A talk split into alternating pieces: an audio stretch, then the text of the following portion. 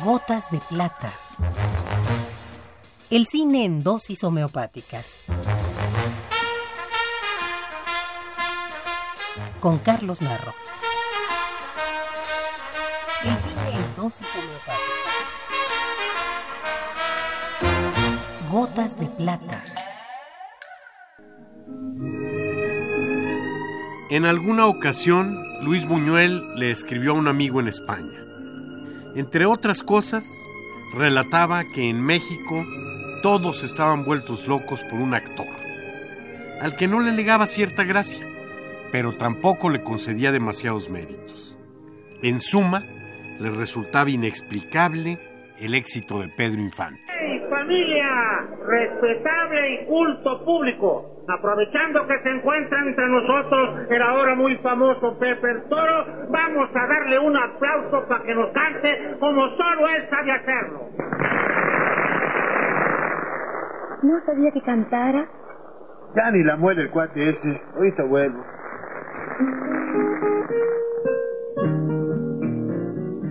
Debo confesar que en el tiempo en que conocí la carta, a mí tampoco me gustaban las películas de Pedro Infante. De hecho, creo que me caía un poco mal. Pero a pesar de la admiración que ya entonces guardaba por Buñuel, algo había en ese comentario que me molestaba. De alguna manera, ese nacionalismo o chauvinismo que en ocasiones he querido extirpar sin conseguirlo, me hacía sentir aludido. ¡Ay, hijos del sol de espadas! ¡Maldita las ondas loros! Tengo un gallo que le atora toda clase de loros. Parece que va a llover porque suenen las cañadas. No se anden con tarugadas. ¿Ya de plaza? Pues no hay toros.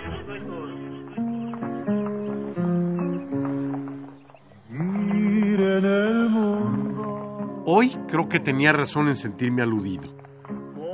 Pedro Infante es algo más que un actor con cierta gracia. De su afortunada relación profesional con Ismael Rodríguez, que resulta en algo más de 10 películas, surgen algunos de los personajes memorables y más entrañables de nuestro cine. Vengo a reclamarle que no sea pispireto. Ya me contaron que estuvo hablando por teléfono con una tal Yolanda. ¿Quién es esa? Mira, si de veras me quieres, no hagas caso de chismes. Tan chula mi chorreada. Órale, no me vaya a besar. Hombre, ni quien piense en eso, qué barbaridad. Tanto pasar y pasar, tanto pasar por aquí. Al lado de Ismael Rodríguez, Pedro Infante desarrolla personajes como Pepe el Toro, con los cuales se identifica una gran parte del pueblo. Pedro Infante pasa de la comedia ranchera en Los Tres Garcías al cine plenamente urbano en Nosotros los Pobres. Sus personajes cambian con un país que deja de ser mayoritariamente campesino y se industrializa.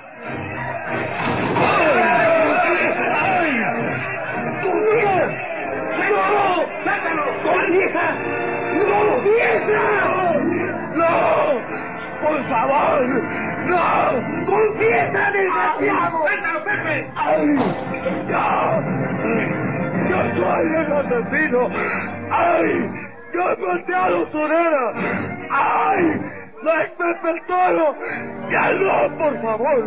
¡Pepe el Toro! ¡Es inocente!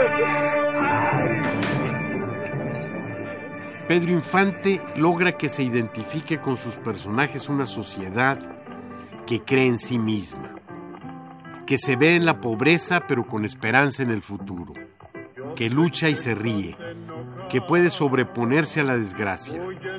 El gran éxito de la dupla Rodríguez Infante está en esa manera de proyectarle al país la forma en que éste quiere verse a sí mismo. ¿Qué no tendrá hoy el cine mexicano nada mejor que ofrecerle a la sociedad que la imagen de publicistas viviendo en la Condesa? ¿Y esto nos pasa por falta de civismo? No. ¿Es por falta de valor? No. ¿Es por falta de cabeza? No. Entonces, ¿por qué? Por güeyes. Esta es la dosis recomendada para la ocasión.